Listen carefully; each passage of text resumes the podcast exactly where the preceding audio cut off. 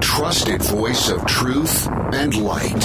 The narratives that mislead most of us aren't outright lies, they're the deliberate omission of facts that could give us a more complete picture. And a rally point for those who've accepted the reality that they are not sheep. The world needs your leadership, and the essence of leadership is using your influence wisely, wherever you happen to be standing. This is the Brian Hyde Show. All right, welcome to the show, my fellow wrong thinker. Oh man, I feel like I haven't been engaged in wrong think from the moment I got up this morning, and I got up early. I'm talking wee hours of the morning. All you guys over 50 years old, you know, with prostate problems, you're going, yeah, I understand what those wee hours of the morning are. All right, TMI. Nonetheless, it has been it's been a very interesting day so far and uh, and unfortunately, I've I've managed to offend some people, um, not really meaning to. But just uh, you know, one of the one of the controversies in my home state of Utah right now is that uh, there are people who are um, how can I put this? Not in complete agreement with the governor or the lieutenant governor, who will soon be governor when he is inaugurated in January, um, concerning their lockdown policies, their mandates, their determination that, my gosh, we're going to flex our political muscles and we're going to make COVID obey us. And you see this this craziness everywhere.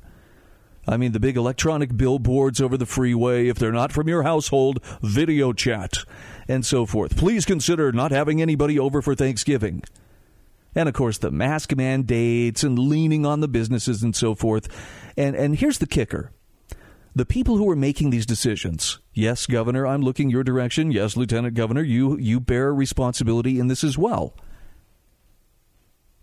expect to be absolutely left unquestioned. No one should think twice about what they say. After all, we're in authority here. We tell you what to do. And they're forgetting something very important. They work for us.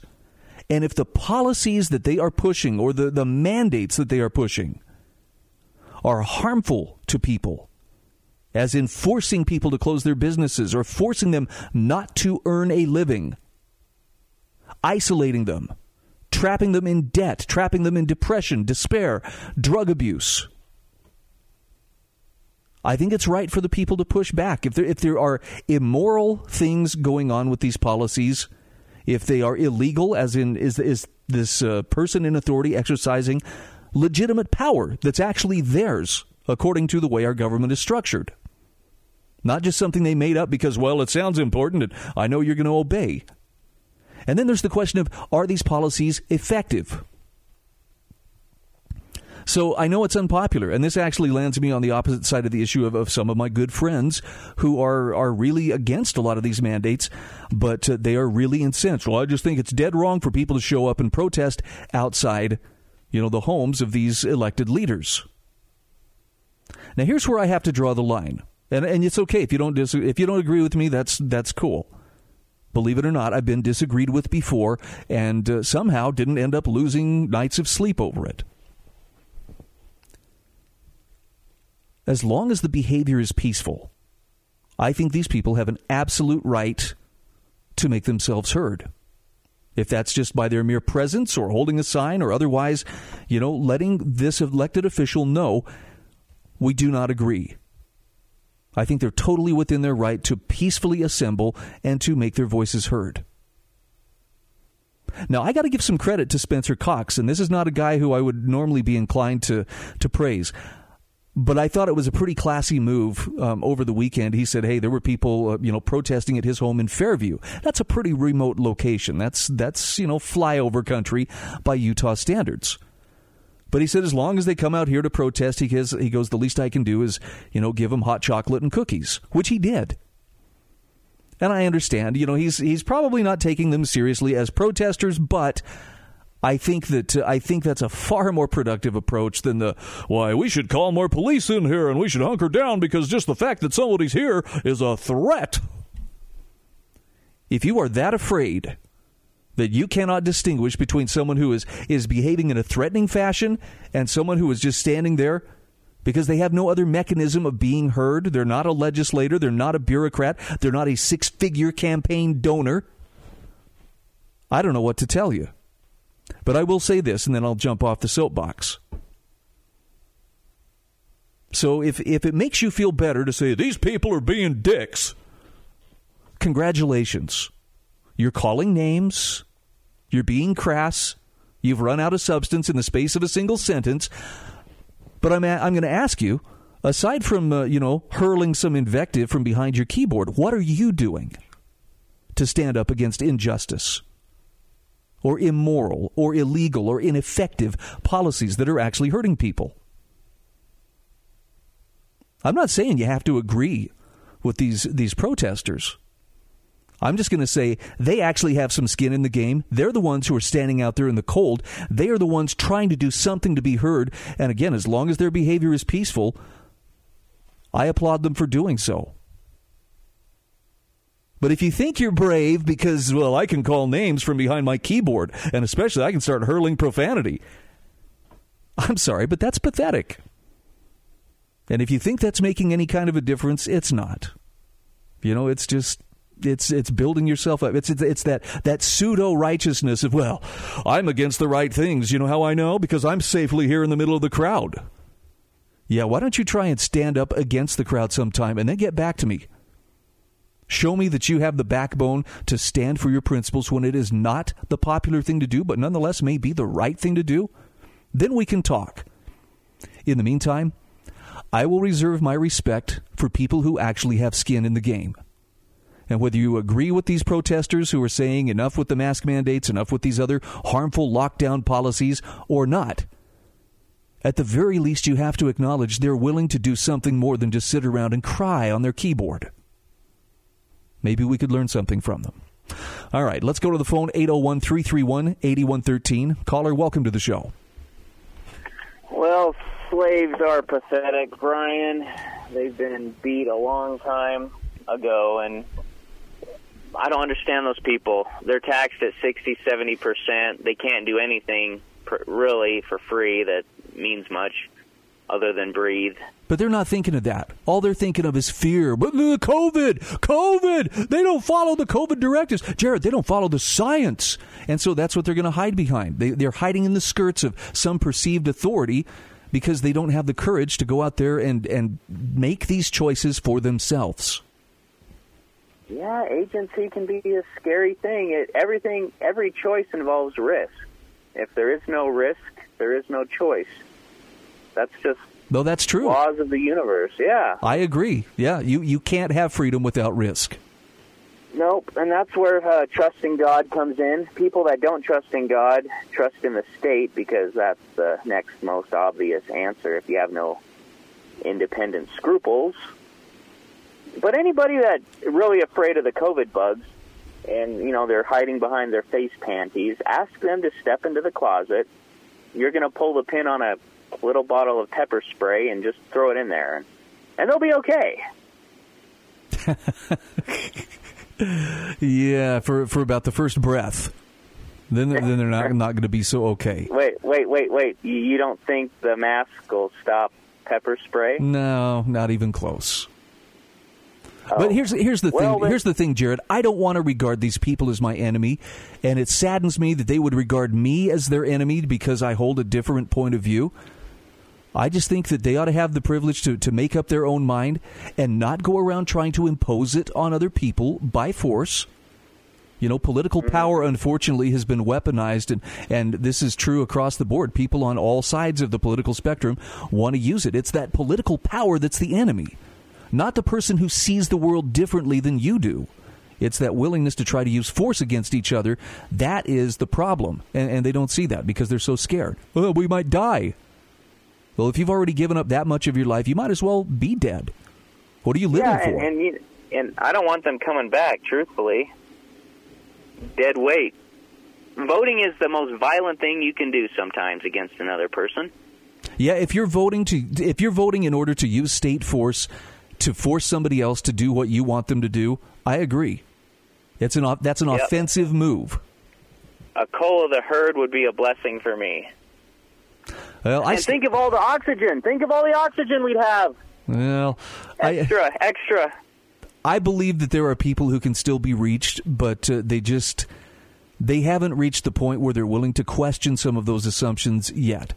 And so I, I try to I try to when I try to talk to them, I try to do it without bringing more anger into the situation.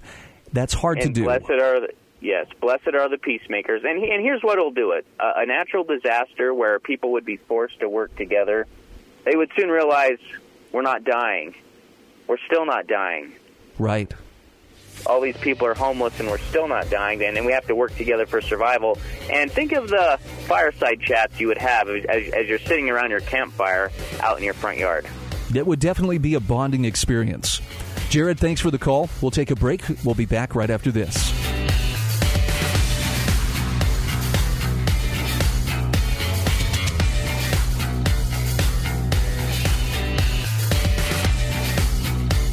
This is The Brian Hyde Show.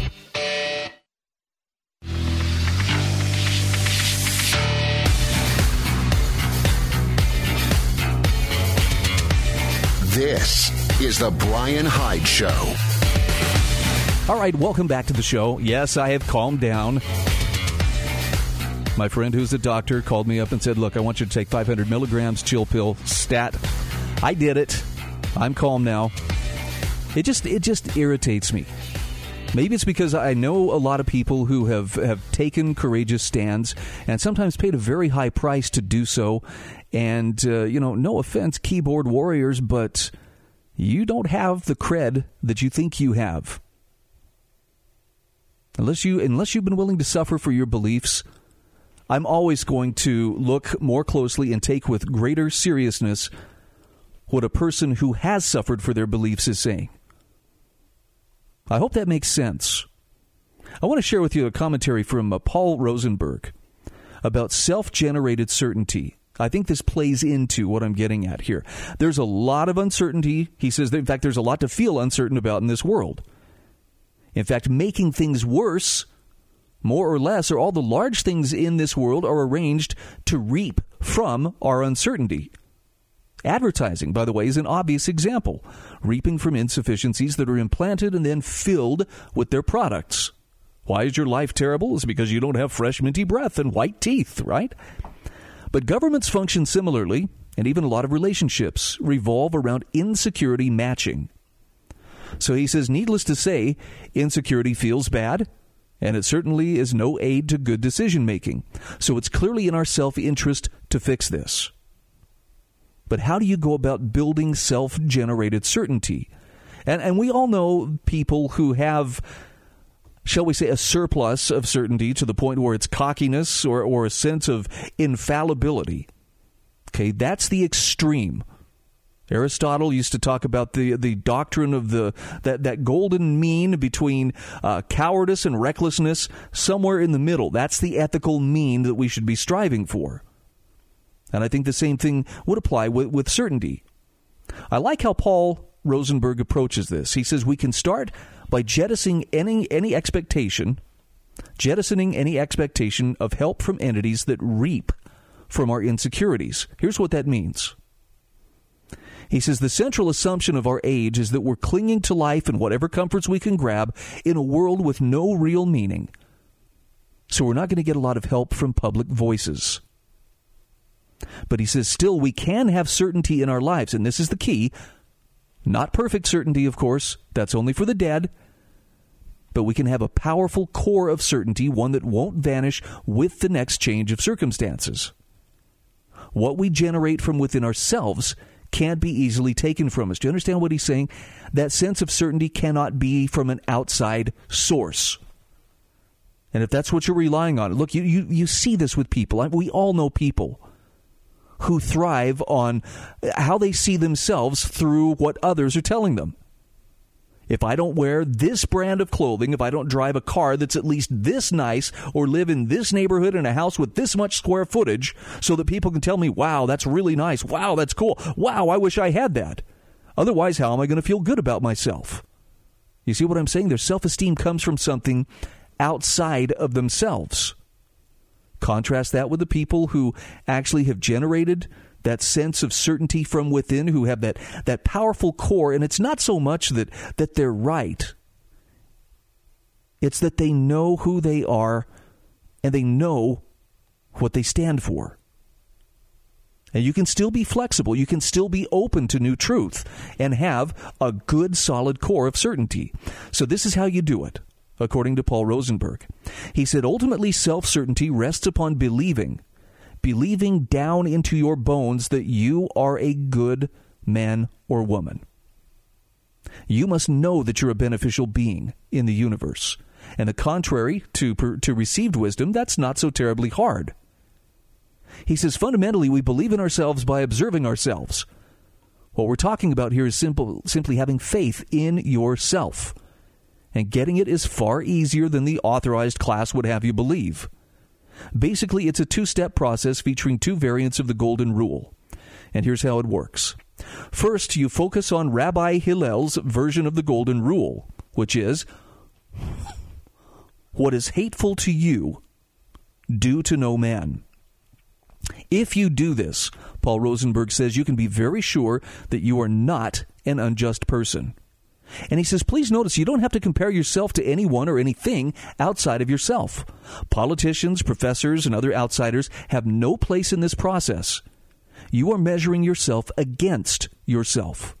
And in the end, if you act this way, you can know with certainty that you aren't a bad person. He says, and I'll add that acting this way isn't all that hard if you ignore the aforementioned politicians, professors, and so on. So, living by the rabbi's way, you'll have a fixed base for your self certainty. Now, you will make occasional mistakes, but you'll also fix them. Then you can move along to the next variant of the Golden Rule, that of the rabbi from Nazareth. Whatever you would have men do to you, do so to them. Now, he says what Jesus says here is impossible in the present world, of course. There are so many needy and suffering people that you'd have to give away everything you have and die of exposure and starvation. But what he's really doing is making a point. You should go beyond just causing no harm and become a positive force in the world. And he says to use exactly the same method that Hillel does self reference. He says by acting in Jesus' way, you build upon your fixed foundation with every little piece you put on it. You'll know that you are a net positive in the universe. You'll have solid and legitimate reasons for faith in yourself.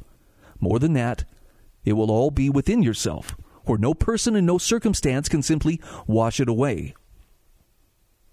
Gosh, I hope this is making as much sense to you as it is to me. Maybe I'm the one who really needed to hear this. That's entirely possible. Paul talks about living with a solid base. He says, if you do what we've outlined above, and again, it's not that hard if you commit yourself to it, you'll know, based upon honest facts, that you're fundamentally a good being. And he says, please trust me that this is attainable and very, very comfort- comforting. Now, he says, this doesn't make you certain about everything, of course. This is a difficult and variable world, but it does make you deadly sure about your part of it. And from that base, you can build. Piece by piece, you can lay your competencies upon your base and be confident that once in place, they will remain. Your base will not be overturned. And so, if you take the course prescribed by our two rabbis, you certainly about yourself will be firm, providing a base upon which your cer- your certainty about yourself will be firm rather, providing a base upon which your certainty about your interactions with the world will increase year by year. And seeing that you'll never get this kind of certainty from ethics courses, the ridiculous laws of the nations, or even the demands of family, he says, I think the better choice is obvious. I really hope that doesn't strike you as, as being somewhat, uh, you know, um, esoteric or or abstract in, in terms of, well, how would you apply that? By boiling it down to those two simple things what's hateful to you, do to no man, and whatever you would have men do to you, in other words, the way you would want to be treated, do so to them. It does take effort. That's part of, you know, you've heard me talk about this this faux righteousness that people walk around with, the virtue signaling. Well, I'm woke, and that's why I'm announcing to you that I'm better than you because I believe this. I'm against discrimination. I'm against hatred. I'm against whatever, whatever, whatever. And people get so wrapped up in it that they never stop to think about, but what do your actions show you to be for? What do you actually stand for? And you'll actually see panic in people's eyes sometimes if you ask them. But what do you stand for when they've gotten through telling you this long list of all the things and people and products and companies and, and, and ideologies that they're against? If you really want to be known for something, then I would say it's probably more laudable to be known for what you stand for than simply who or what you're against. That's just my opinion, but I think there's something to this, and I think Paul Rosenberg spells it out beautifully.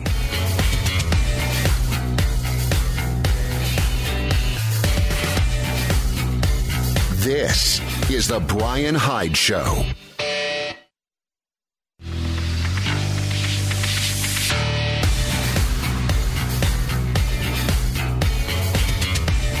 This is The Brian Hyde Show. All right, welcome back to the show. By the way, lines are open 801 331 8113. If you'd like to uh, come and revel in some wrong think, I would welcome your company. Came across a couple of great articles today that I wanted to share with you. Uh, the Foundation for Economic Education, fee.org. If you haven't subscribed to their daily emails, you are missing out on so much good information. And uh, this is the thing I love is it's it's never boring. There's always a wide variety of things they cover economics, they cover politics, culture, education, but there's always some very substantive and thought-provoking commentary. And and why why would I point that out above, you know, the latest outrage? You know, what should I be mad about? Would it surprise you to know that there are a lot of people who tune into programs like this and and others simply to find out what am I supposed to be mad about today? My intention is never to be the guy who's who's here to deal your outrage. Hey man, what do you need? Dime bag, nickel bag, how much you want, yo? No. I would much rather prefer that, we talk about things which matter, which may or may not, you know, bring your blood pressure up, but do it in a way that we're actually covering it with with some some observance of the principles that are at stake and more importantly, what can you and I do within our respective spheres of influence to move the needle in the right direction?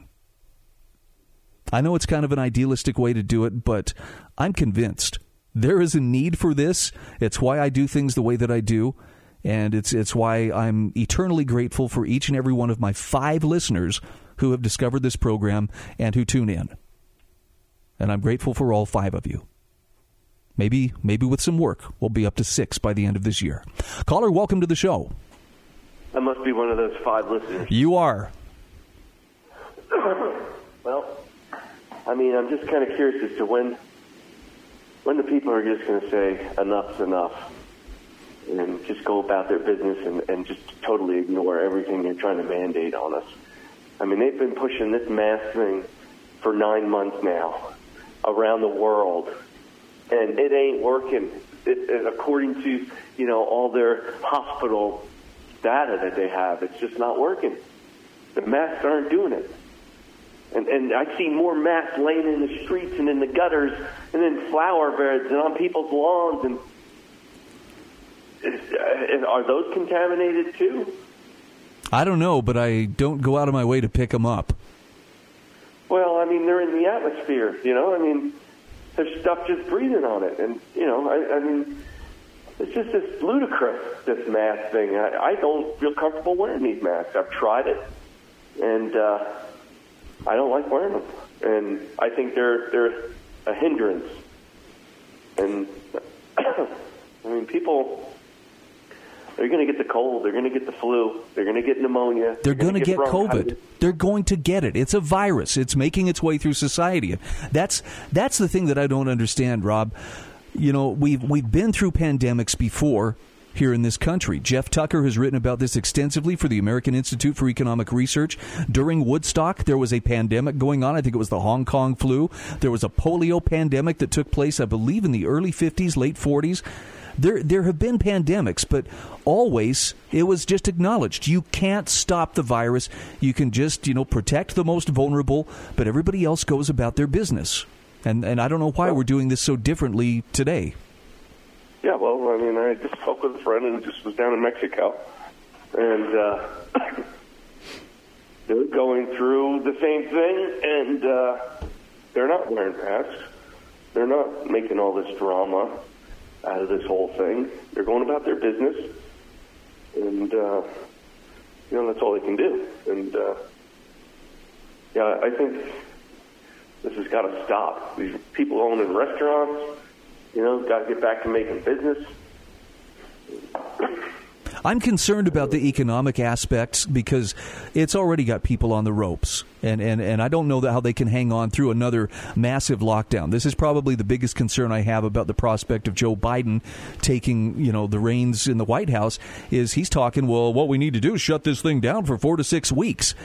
That will kill off what remains of, of most of middle America and its business backbone. Well, I mean, she's trying to do it right now in, in I think it's Michigan. Yes. That uh, Gretchen Whitmer. She's, yeah, she's starting Wednesday. Um, bars are going to be shut down. Restaurants are going to be shut down. That's going to kill them up there. Anybody in that business. And here's the thing if it worked, if they could point to it and say, but this has actually worked, but they can't. The lockdown policies have failed, but they want to go back to them, and we'll just we're going to try it harder and see if that works. How does that make My- my big sense? question- my big question to you, Brian, is, and I, I haven't heard anybody report on it. Maybe you might know something about it. I, I think it was a month back. It was Governor DeSantis opened everything up and stopped with the masks and all that stuff. It wasn't, you know, a mandate anymore. Well, how did that turn out for them? Oh, I'm sure Florida is a living hell right now.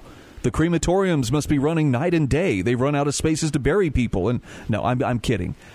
No, we haven't heard much of anything. We don't hear much either of, about how it's not just Sweden, but also Norway and Finland. All took very similar hands off approaches without heavy lockdowns or mask mandates, and all of them seem to have weathered COVID as well as it could be done. They've certainly done no worse than any other country, and, and in fact have done a lot better than a lot of the really serious lockdown countries.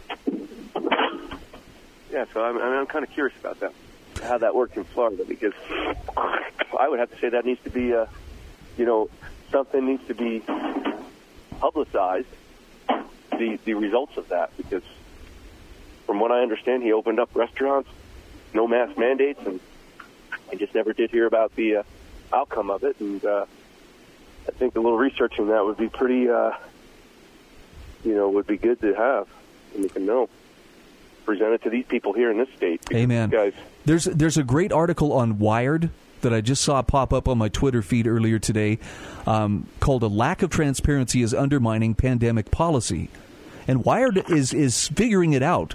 All these crazy measures and arbitrary dictates aren't based on science. You have people in authority just making things up. And so we should we should not feel like we should apologize for saying, you know what, I don't trust these guys. I don't trust Cuomo. I don't trust Herbert. I don't trust Gretchen Whitmer. They don't have all the information. They're just they're winging it, and their ideas. We flex our political muscles. We use the force of the state, and that uh, gives us the outcome that we want. It's a virus. It doesn't care what you say. It doesn't care what you mandate. It will make its way through the population. All you're doing is prolonging how long it's going to take to do so.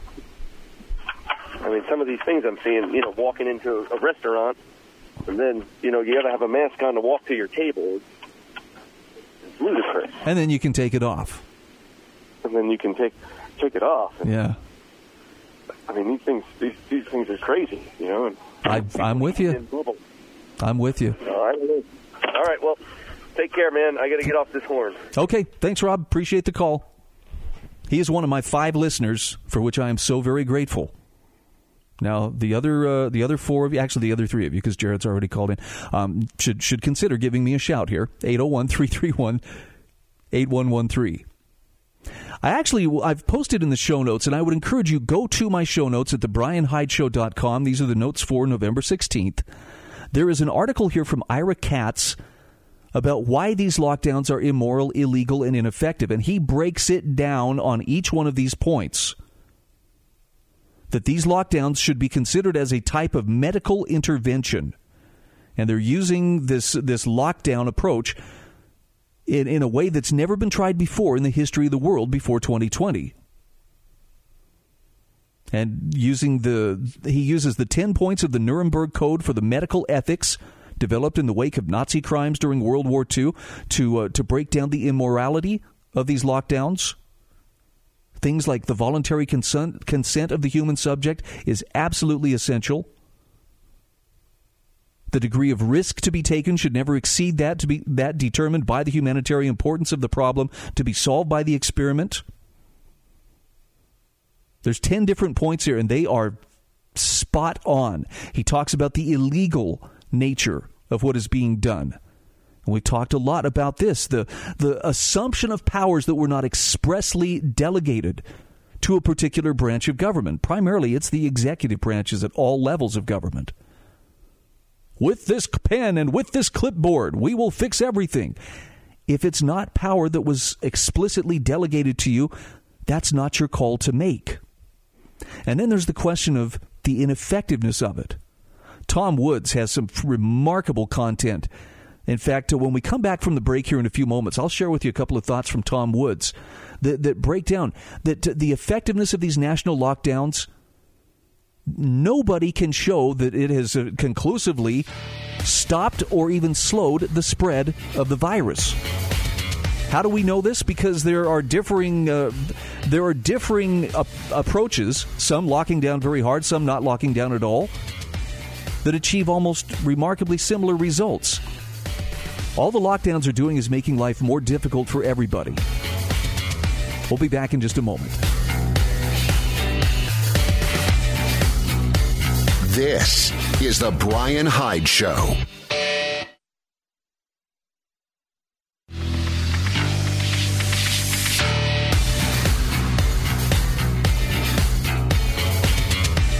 This is the Brian Hyde Show.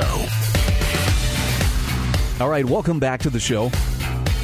Let's go right to the phone line. I've got Ray standing by. Hi, Ray. Welcome to the program. Hi, Brian. Thank you for taking my call today.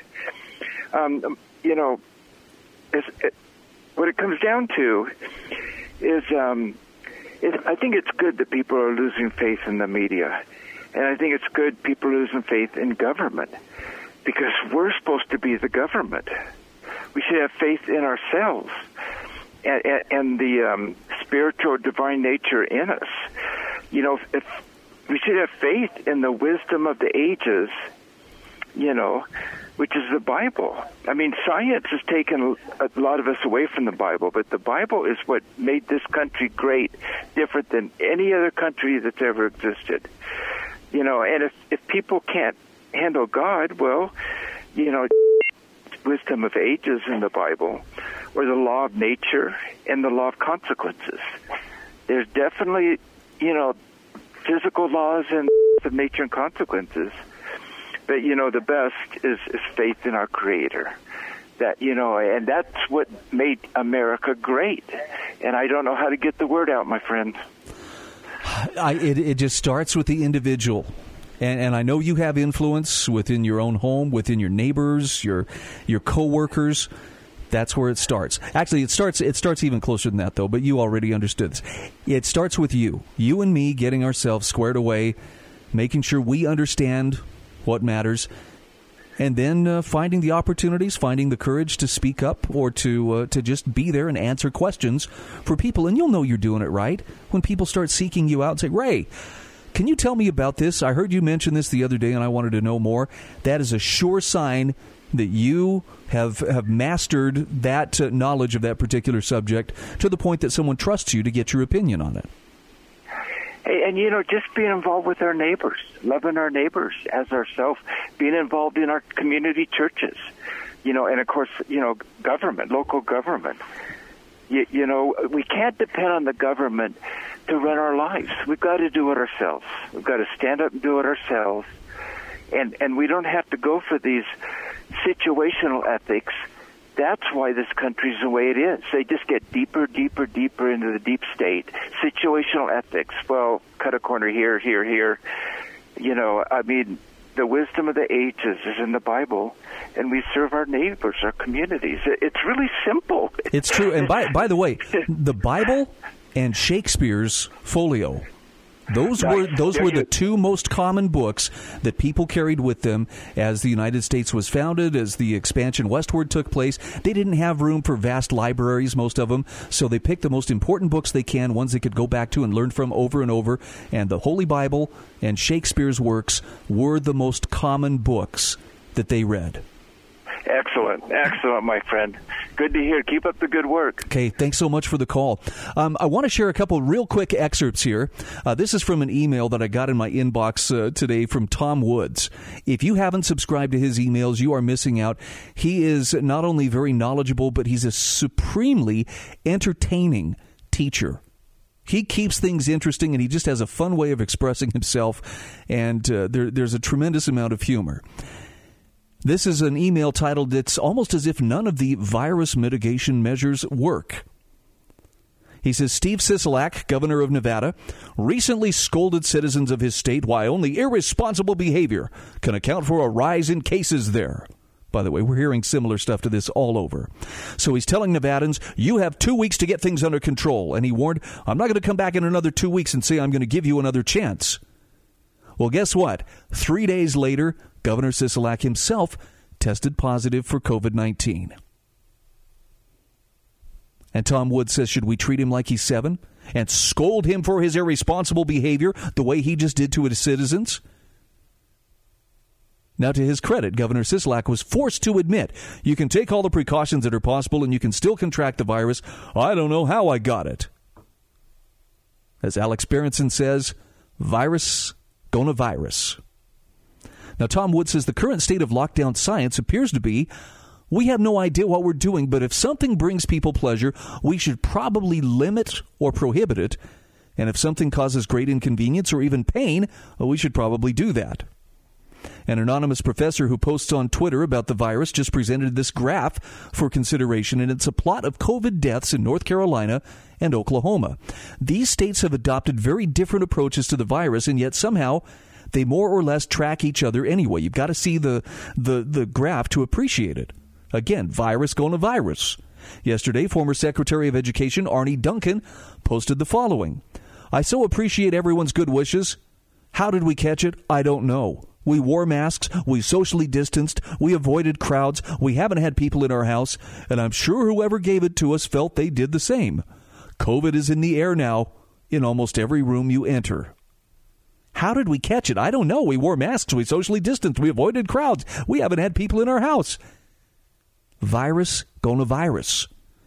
Now, Tom Woods says you can either accept this and take steps to protect those among us who are most at risk while others resume the one life they're given, or we can destroy our social fabric. Meanwhile, we have family and friendships being torn apart all over this. You're a bad person if you reject the propaganda. Why don't you care about saving lives? You're selfish. Never mind the countless lives lost by the lockdown itself, a point that he and others have made time and again. Those lives don't seem to count for some reason. This is why you need to question that narrative. And this is why it's okay. And it's even advisable. And people may call you names. In fact, it's almost a guarantee they will call you names. All I would ask you to consider is whether anybody who has taken any kind of principled moral stand throughout history was able to avoid that unhappy circumstance of being called names or worse by their detractors. I mean, for crying out loud, some of them got burned at the stake. I'd take a few names being called than being tied to a stake and burned alive. All right, one final note. I've only got a couple of minutes here, but I want to share with you a couple of excerpts from a column from Hannah Cox. This was published on the Foundation for Economic Education's website. Four policies Joe Biden must rethink if he actually wants to address racial disparities.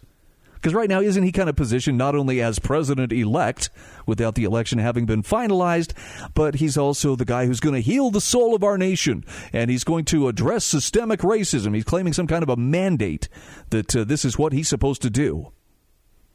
Well, there have been a lot of promises made by a lot of politicians over the years.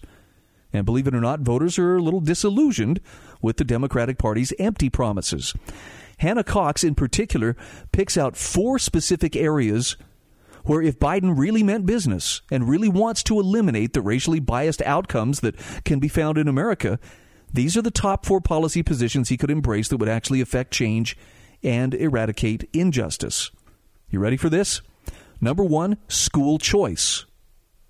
Real school choice. She goes into great detail as to why that should take place and how it could take place. Now, keep in mind, so far, Biden has caved to the pressure of the teachers' unions and indicated he's opposed to school choice measures. But she says if he's serious about healing the racial divide, he'll need to rethink that flawed position. Secondly, occupational licensing. Believe it or not, Barack Obama actually had a pretty good take on reducing occupational licensing. Now, it remains to be seen whether Biden will do this, but these occupational licensing laws have a history of systemic racism and continue to hurt people of color at an infuriating rate. Getting rid of them should be an easy call. Number three, Hannah Cox says run away from lockdowns. Unfortunately, a coronavirus advisor to President elect Biden has hinted at the nationwide at a nationwide lockdown in response to recent upticks in the coronavirus pandemic. She says uh, the lockdowns have never proven capable of actually preventing the spread of the coronavirus. And in fact, by many metrics, they've actually made it worse. So it's horrific to imagine that a Biden administration might not only wreak such havoc in communities of color through further lockdowns, but worse, would do so for an approach that would fail to make society healthier in the first place. And finally, number four, drug decriminalization. It's common knowledge that the real target of the war on drugs implemented by Richard Nixon's administration was always the anti war left and the black community. The police, these policies, rather, were an opportunity to arrest the leaders of these communities, raid their homes, bust up their meetings, vilify them on the evening news. Now, currently, Biden doesn't even support vanilla positions like legalizing marijuana. So it's unlikely he's going to be the reformer that the country and especially communities of color need on this issue. His continued support for the war on drugs reinforces racial inequality. It's a great article. I really recommend take a look at it. You'll find it linked in the show notes, which again you will find at thebrianhydeshow.com. Can I ask a favor too? If you would be so kind as to share this program with your friends. Let's see if we can bring our total number of listeners up to six by the end of this year. I know we can do this.